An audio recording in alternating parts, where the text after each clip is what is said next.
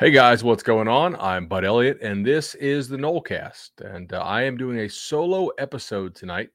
Uh, why? Because we put off yesterday's episode, and then Ingram's AC broke again for the second day in a row. So he is in a really good mood. Uh, if you guys have any, uh, you know, home ownership stories, Ingram's got one uh, for sure early this week. I actually got a water heater issue on my house. It's not preventing me from podcasting throw. You know, I, you know, you fight through it and you're okay. Anyway, uh, so what we're going to do, we're actually going to do two shows this week. We're going to do a little recruiting focus show, probably Thursday ish, I would think. Uh, but tonight, I just want to talk a, a, little bit about stuff that I learned at ACC Media Day. Uh, and let's just go ahead and start there.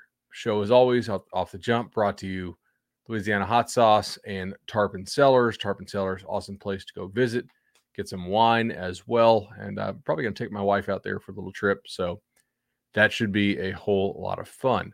Uh, all right, so let's go ahead and, and, and, start off here. Jim Phillips, ACC Commissioner. I'm there on behalf of 24 7 Sports. I'm meeting with some of our team site people, and it was great to see all of them. Got to see, you know, Sonone and, and Nee from Noles 24 7 and uh, really excited about all the additions they're making to the On the Bench, uh, you know, podcast network that they got going on there. Um, so Phillips, I thought would probably try to filibuster for quite a long time, maybe a filibuster. Okay, that's that's lame.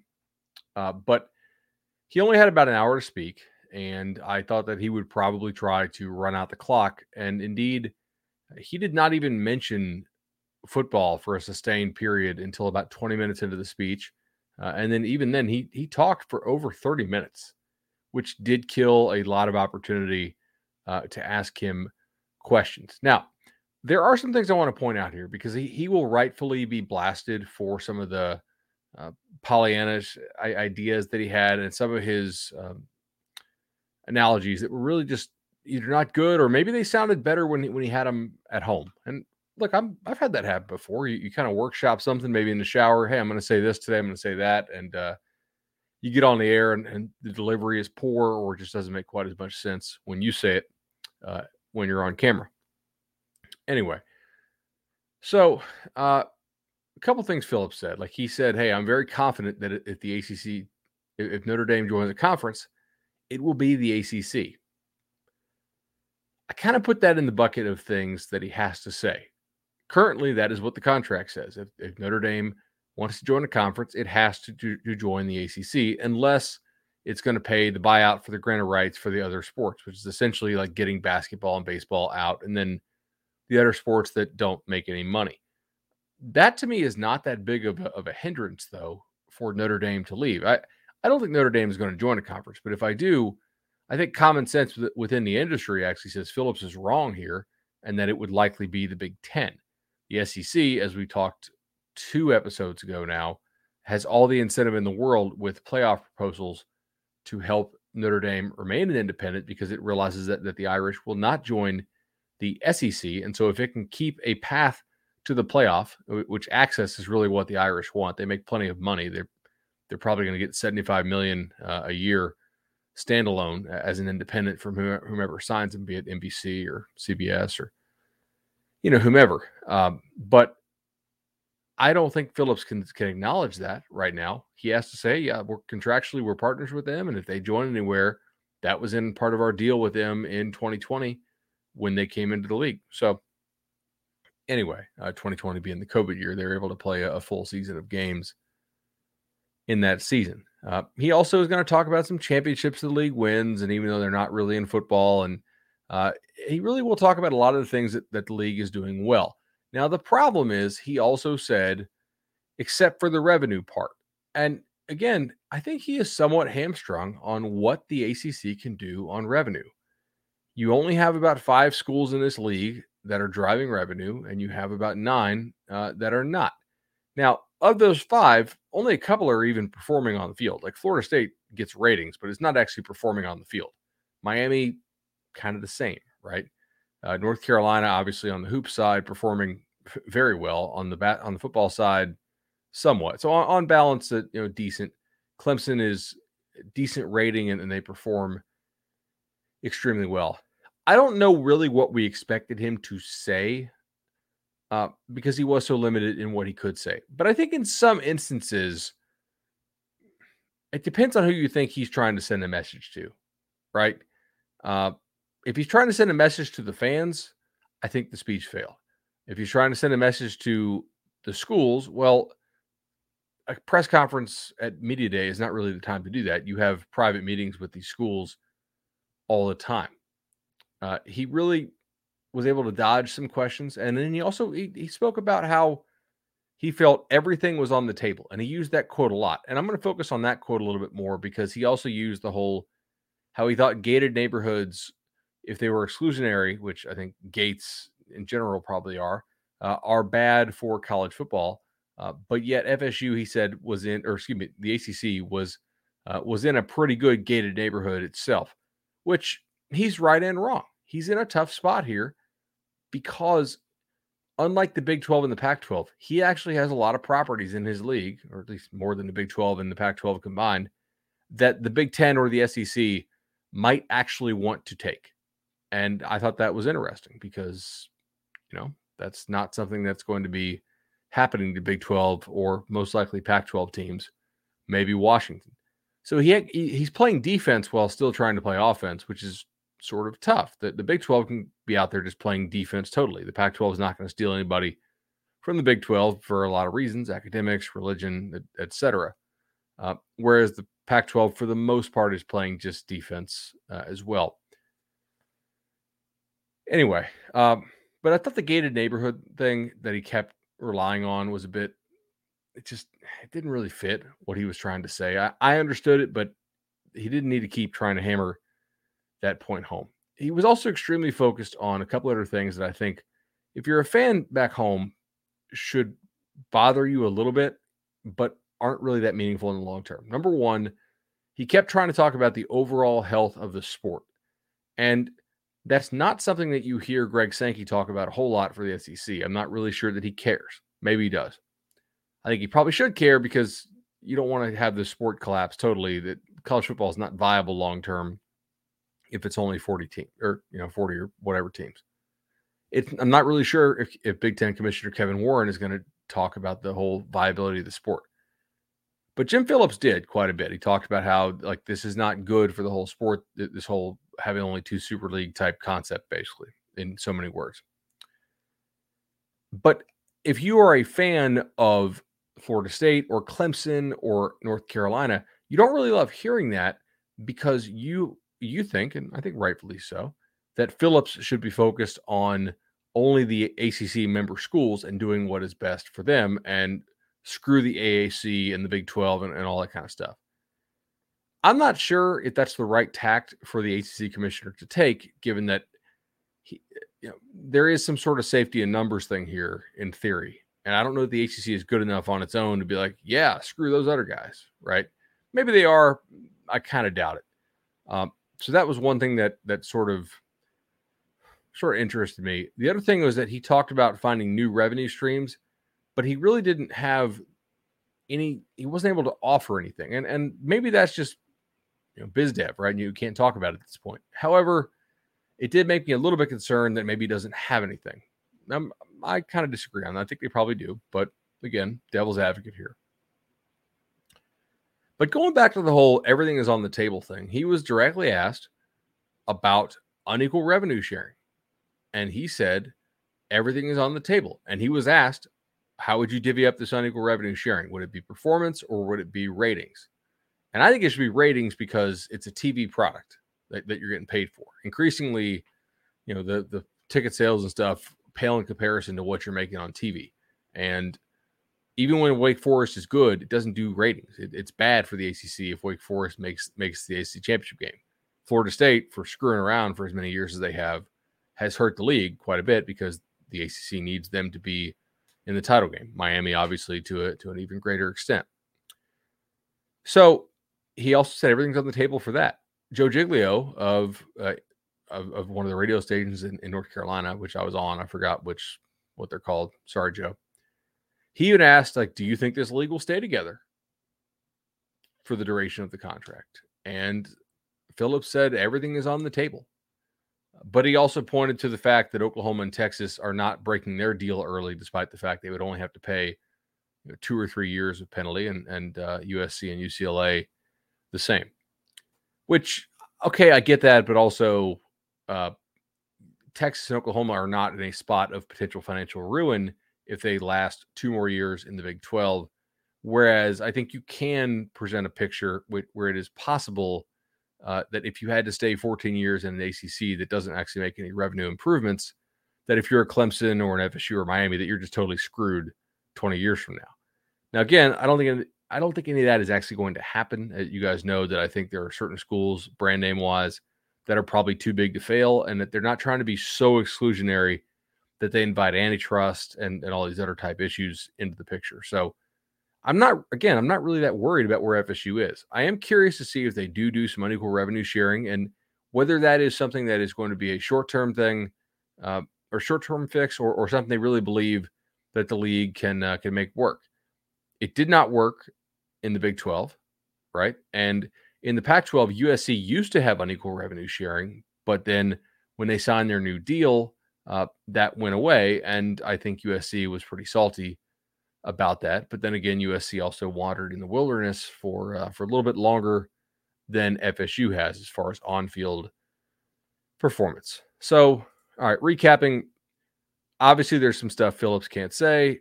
He's just trying to run out the clock so he doesn't have to like answer a bunch of embarrassing questions right now. I wouldn't be that worried about what he says. He should be a little bit better at public speaking as far as emphasizing that football is the number one. That video they played at the start again, like every year, has a bunch of like lacrosse and a bunch of other sports that they don't people don't actually care about or watch in large enough numbers to make a difference. Got to add that caveat up, uh, on there because certainly some people do care about lacrosse and soccer and all these other sports that lose money. They lose money because not enough people care about them, not even close to enough. So, um, a couple other things here from ACC before I go like team specific stuff. They are going with a new show apparently, ACC, whatever ACC PM I think it was called, but it's going to be more football focused, which is great. I got to tell you, like I watch some of these channels for my job. I have it on, on in the background. I've got a well, I've got a four monitor set up, and then I've got my laptop here, and I got the iPad, and then over there I have the the TV that I can, you know, kind of have it all set up. And I'll have it on in the background sometimes. And guys, to be honest, like the ACC, and I like Wes Durham, they just didn't talk enough football for me. It just, I don't know what, what they were doing with the network. I really didn't love. They would have, and I'm sure there's probably some of this on SEC. I really don't watch much SEC network unless it's like I watch. I, I watch the show with Spencer and Richard if I know like Cole Cubelic and those guys are going to be on there, I'll watch. But I'm not trying to watch watch a bunch of just narrative based non analysis stuff. For my job, I, I, I like the analysis. That that that's what helps me. I really don't care like who overcame adversity, and that sounds really cold. And I just I don't like those kind of pieces. When Rinaldi comes on, I click it because I'm I'm just I'm in an information hunt game. That's what I do for work. Maybe people watching ACC Network disagree and liked uh, other things, but my guess is because they pulled the plug on that show and they're doing other, other things now. Maybe, maybe they didn't. Maybe they want more just hardcore football. All right, so some other stuff from ACC Media Day. Uh, I'm going to go ahead and go through my All ACC team ballot. I think I'm allowed allowed to do this, right? I, I don't know. Probably. What are they going to do? Not give me a ballot next year? I've been going to this thing for like 12 years, so I kind of doubt it. Although I do wish they had the uh, the coaches media golf tournament. That was uh, that was cool back in the day, and now they they don't do that because well, it's just too corporate. But uh, the ACC, I will say, is much better. It's like very laid back. You can get coaches. The SEC, because of all the nuts there, it's just it's on such a regimented schedule. You don't get like 30 seconds more than you're allotted with whomever you have. Uh, it's just a, an interesting juxtaposition. All right, so I'm going to go through my votes here on the All ACC team, and then I'm going to kind of briefly discuss if I had any FSU players close for any of these spots. So, uh, Devin Leary, quarterback for NC State, was my pick for the quarterback spot. I think there's probably four guys you can pick for that. I think Devin Leary is the best one of those. Not completely sold on Tyler Van Dyke. Hartman's pretty good, but he's a little more of a system guy. We'll see what Armstrong does at Virginia this year. They lost just so much up front. So that's problematic. Uh, but you FSU does play Devin Leary. I, I, have Jordan Travis probably seventh or eighth this year in the league in, at, at, quarterback. So he's not really close to being a, a first team All ACC guy. But at the same time, this is a very loaded year uh, for the quarterback position in the ACC. Uh, running back Sean Tucker and Will Shipley, again, Syracuse and Clemson, respectively. I, I thought that was fairly obvious. I, would be surprised if, if, a whole lot of other guys uh, got votes there. I don't know who you would even pick from FSU. I mean, I, I guess Ward, but Benson, I think, has a chance to potentially have a big year, but he, that would be way too speculative for me to give him a vote for the all ACC team in the preseason. Receiver was actually very tough. This is a it's a solid year at receiver in the conference. Now you do lose Jordan Addison, you lose a couple important guys to the draft, but uh, Zay Flowers, I think, is a d- really dynamic kid at Boston College. He actually told me at ACC Media Day that he turned down six hundred thousand uh, to go somewhere else and return to BC. Josh Downs is a high volume and high efficiency guy at North Carolina, who's a, a total stud. And then I, I, the third one was tough. There's a lot of different guys you can go. Some of the Virginia guys make a lot of sense, but I, I thought A.T. Perry of Wake Forest was strong last year. He's a good red zone target, big guy, runs well. I, I like him. Uh, obviously, I, I do think that there is some alternate reality in, in, which Winston Wright stayed healthy and maybe could make a postseason All ACC team. But with him getting in the car crash, that that, that just seems not likely at all. Uh, and obviously, I'm not going to vote Pittman or Wilson to the All ACC team in the preseason.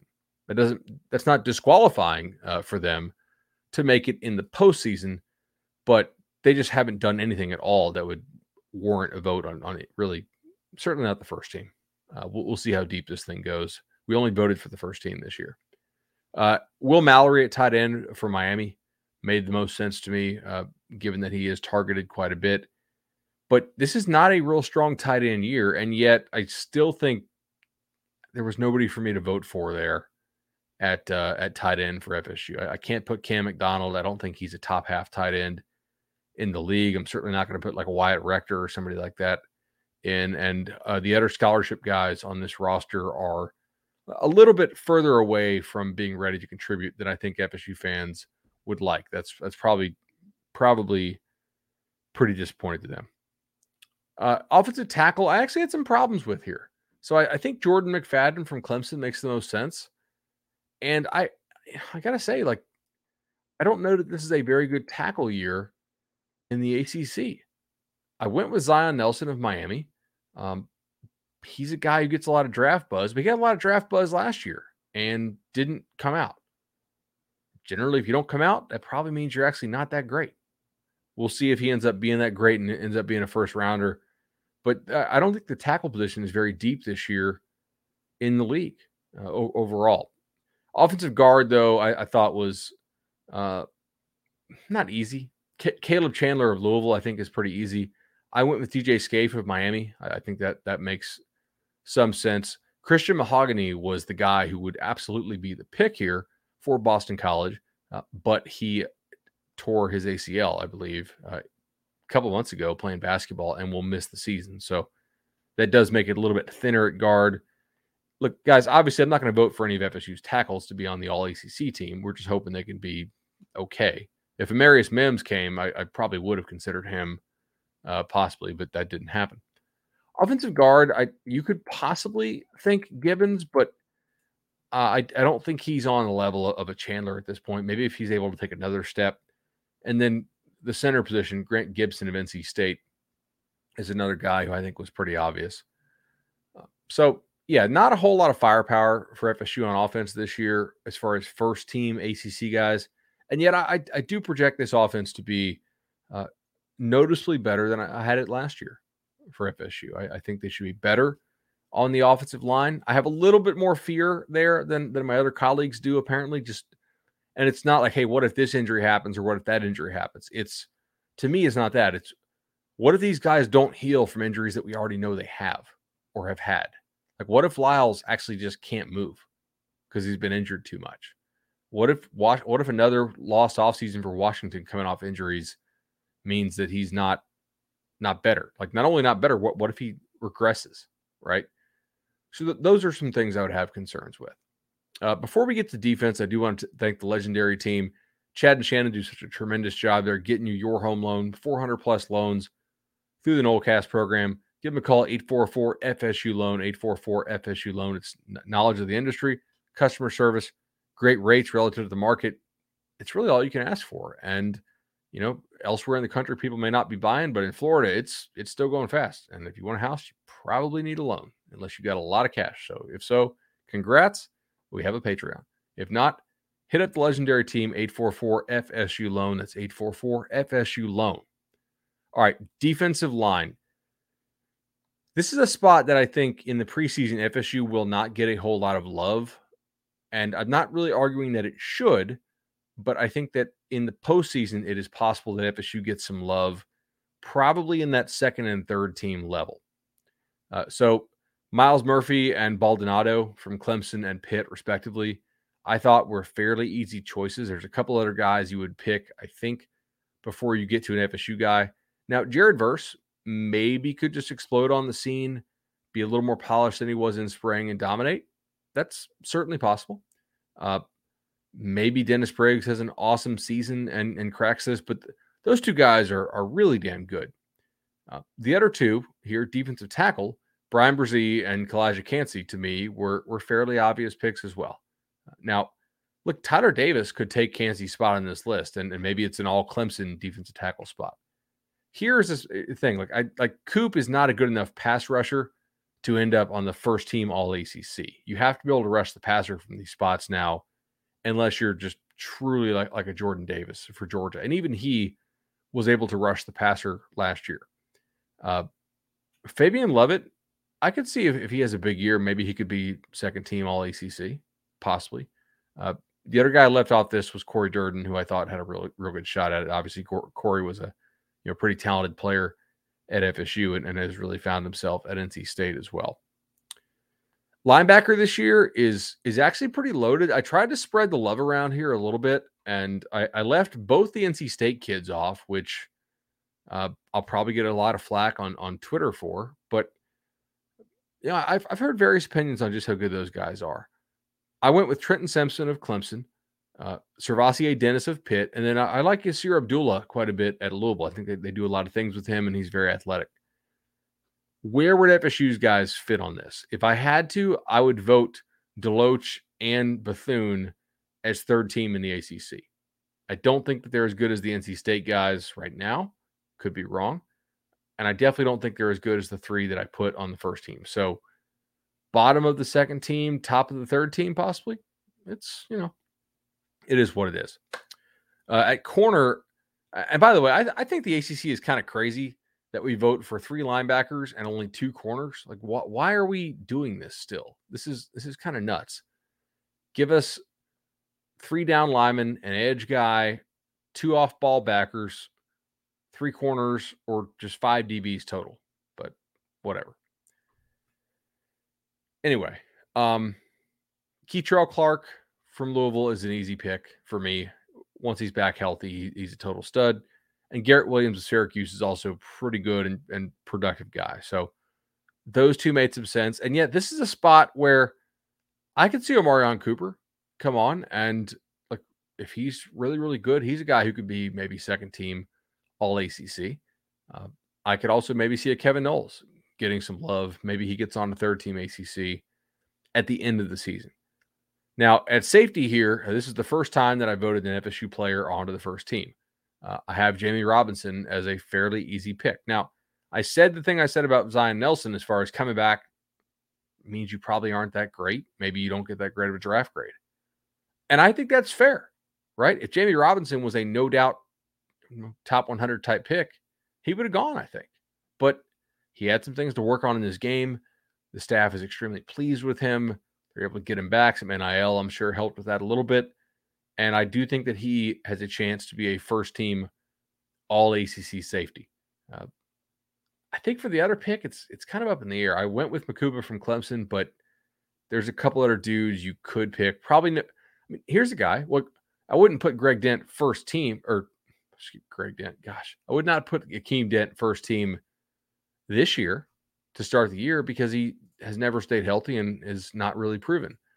But uh, guys, I know some SEC teams wanted him pretty bad, right? In the offseason. And I know FSU kept him and they fought to keep him. That says something right there. Um, you, you keep Akeem Dent, you want him bad. He probably would have started elsewhere in what people think is the best conference in the country. That says something. Like maybe he could be second team, maybe he could be third team if he has a nice year. I did think about putting FSU's punter, but Lou Hedley's still at Miami, so you that, that's kind of a no-brainer. Clemson's kicker BT Potter is a stud, so he goes there. I was really torn about specialists. I, I really didn't know who to pick. Uh, preseason player of the year, I went with Josh Downs of North Carolina. I think he could be a hundred catch guy, have a really really nice season. Also for the all-purpose back, I took Keytaon Thompson, a receiver at Virginia, who they use out of the backfield a whole lot. Um, I don't know. This is a this is a interesting year for me. I'm not going to go over my division order of finish. I'll reveal that on a later episode. But I thought that was something to, uh, I don't know. Maybe you guys would enjoy the rundown of that. Um, ACC teams people like, and those they don't. Okay, most people seem to agree with me that Pitt could win the Coastal because they just bring back so much good experience on the offensive and defensive lines. Uh, however, it is notable that Pat Narduzzi made all those comments about how they're going to run the ball a lot more.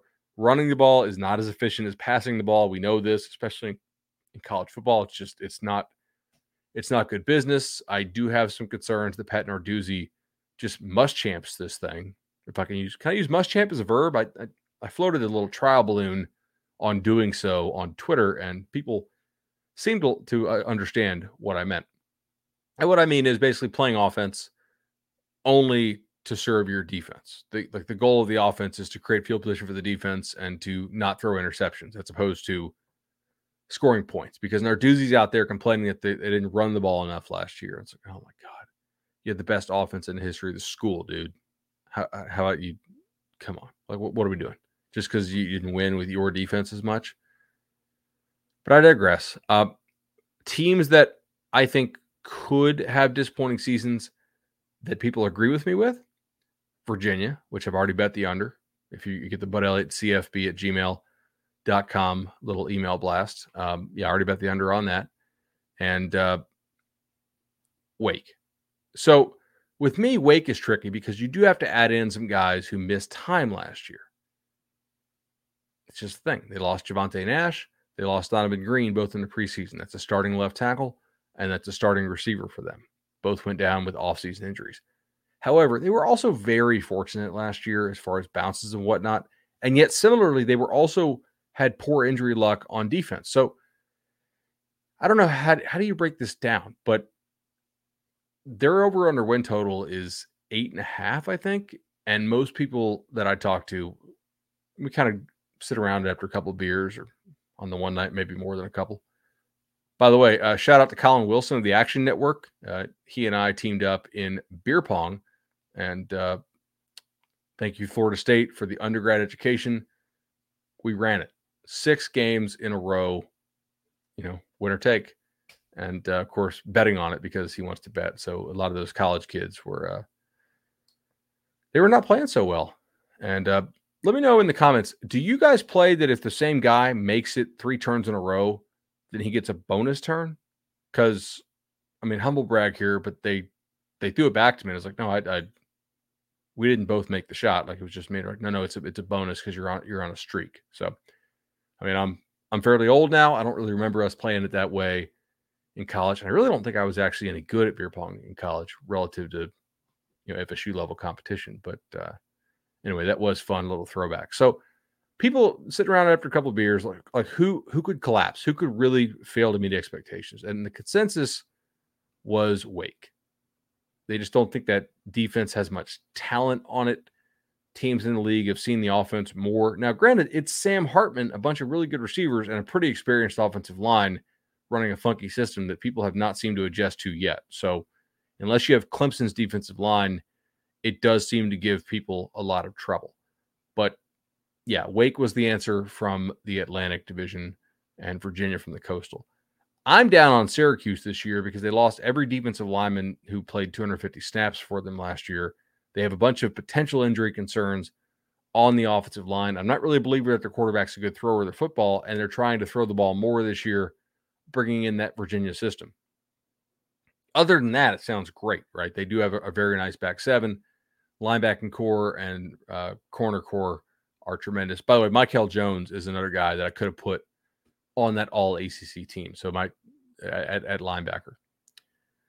But other people who I trust within the league are who are pretty smart don't agree with me. They think Syracuse actually will be pretty good, which is interesting because I'm personally counting that as a win for FSU. I think other FSU fans are counting that as a win for the Noles. Uh, and I think Louisville is the team who could really surprise and if things break exactly correctly for them, could win the division. But and while other people agree with me on this, and I, I told him I said I don't want to bet the over on Louisville because I would rather just bet them minus two and a half, minus three at Syracuse to open the season because if they lose that, I'm not going to win my over anyway. So I'd, I'd, rather just get my money back early on the Cardinal. Um, people are like, I don't know, man. Louisville could Lou would be good, but I think Syracuse could be pretty good. So that, that fascinates me there. The other one, I was talking to a guy who knows Georgia Tech really well, and he said, I mean, but I, I'm not sure Georgia Tech is better than Duke. And that surprised me because I actually, in my power ratings, I had Duke, uh, I will say, a, a clear step down from Georgia Tech. And this guy said, I mean, look, Duke is better on both lines of scrimmage. I don't think they all played very hard for Cutcliffe last year things could go south for Georgia Tech. So FSU only plays GT; they don't actually play Duke, but that that could be interesting because I, I, do have that chalked up as a win. But maybe there's some chance that Georgia Tech is is just flat out bad. I do know the staff was very pissed about the guys who transferred out. They thought they were good players. They know it's very hard to get kids to Georgia Tech. It's even harder to keep them eligible, which is something they've dealt with. Obviously, other schools like Vandy, uh, they deal with that as well. Uh, not to the extent like a Stanford would, but Stanford doesn't allow hardly anybody in. So anyway, I figured I would share that with y'all as far as teams that people like and don't like from the ACC. Also, want to mention Congruity HR Solutions. Congruity HR has been a long-time partner of ours. Matt Lewis does a tremendous job. If you need HR, payroll, whatever you need for your business, Congruity is there to make your business optimized. Make sure you give those guys a call. Congruity HR is the place to go. Matt Lewis, a proud Nole and a proud supporter of the Nolecast. So, uh, last couple notes here on FSU opponents that I picked up. Just fun stuff. I think Miami's going to go a lot slower. Oregon was a pretty slow team under Cristobal. I don't think that Josh Gattis is going to get the green light to go real fast there. Um, they talked about how they were more deliberate in attention to detail in practice, which again, to me, having done this for quite a while, is the code for we're going to slow this thing thing down a whole lot. Maybe not have the defense out there quite as much. Blah blah blah blah blah. That kind of, I feel like that's kind of scares me a little bit if I'm, if I'm a Miami fan because do you really want to bog this thing down that much? Miami is going to try to run the ball a lot more this year. Will they actually be any good at it? Maybe. We'll see. They really didn't run it very well last year. We'll see if they run it better this year. It's possible. They have a very, very veteran offensive line, decently talented. We'll see how that goes. I also talked to Tyler Van Dyke and said, like, hey, who is stepping up for you at receiver? Because they lost, I think it was 200 targets from the receiver position. And that's a big deal. Charleston Rambo and Mike Harley are gone. He really didn't have great answers as far as definitive guys who would step up. And I, I don't think he was playing coy. He just said, we're going to figure this out in fall camp. So interesting there. Uh, other things. Louisville feels very excited about the nose guard that they took from Arizona State. Interestingly, this kid was going to go to Florida, I think, had he not gone to Louisville. So you'd have to play him regardless. But they, the Cardinal have needed a nose guard for quite a while, and they think they got one here in in uh, Jermayne Lole. So that's that's big. He was he, it's not that he didn't play last year; he just didn't play much because he was injured for most of the season. I mean, we'll see how good he actually is coming off injury, but that's a that's a personnel note that you guys might find interesting. They also have new defensive coordinator there in Louisville. We'll see how that goes. I, I do have the Cardinal favored in that game over FSU, but not by like a touchdown, just just a field goal. It, it should be a winnable game for the Noles. And I'm not going to relitigate how I think that game went last year. I, I do think Louisville went in the tank. That's just my opinion. If you don't agree, that's fine. I, I think they got out to that enormous lead and they basically just shut it down. Uh, other got other personnel stuff to talk about here. Clemson does feel better about its receivers. You've heard me talk about this a little bit in that in prior years, Clemson has not had a great diversity of bodies.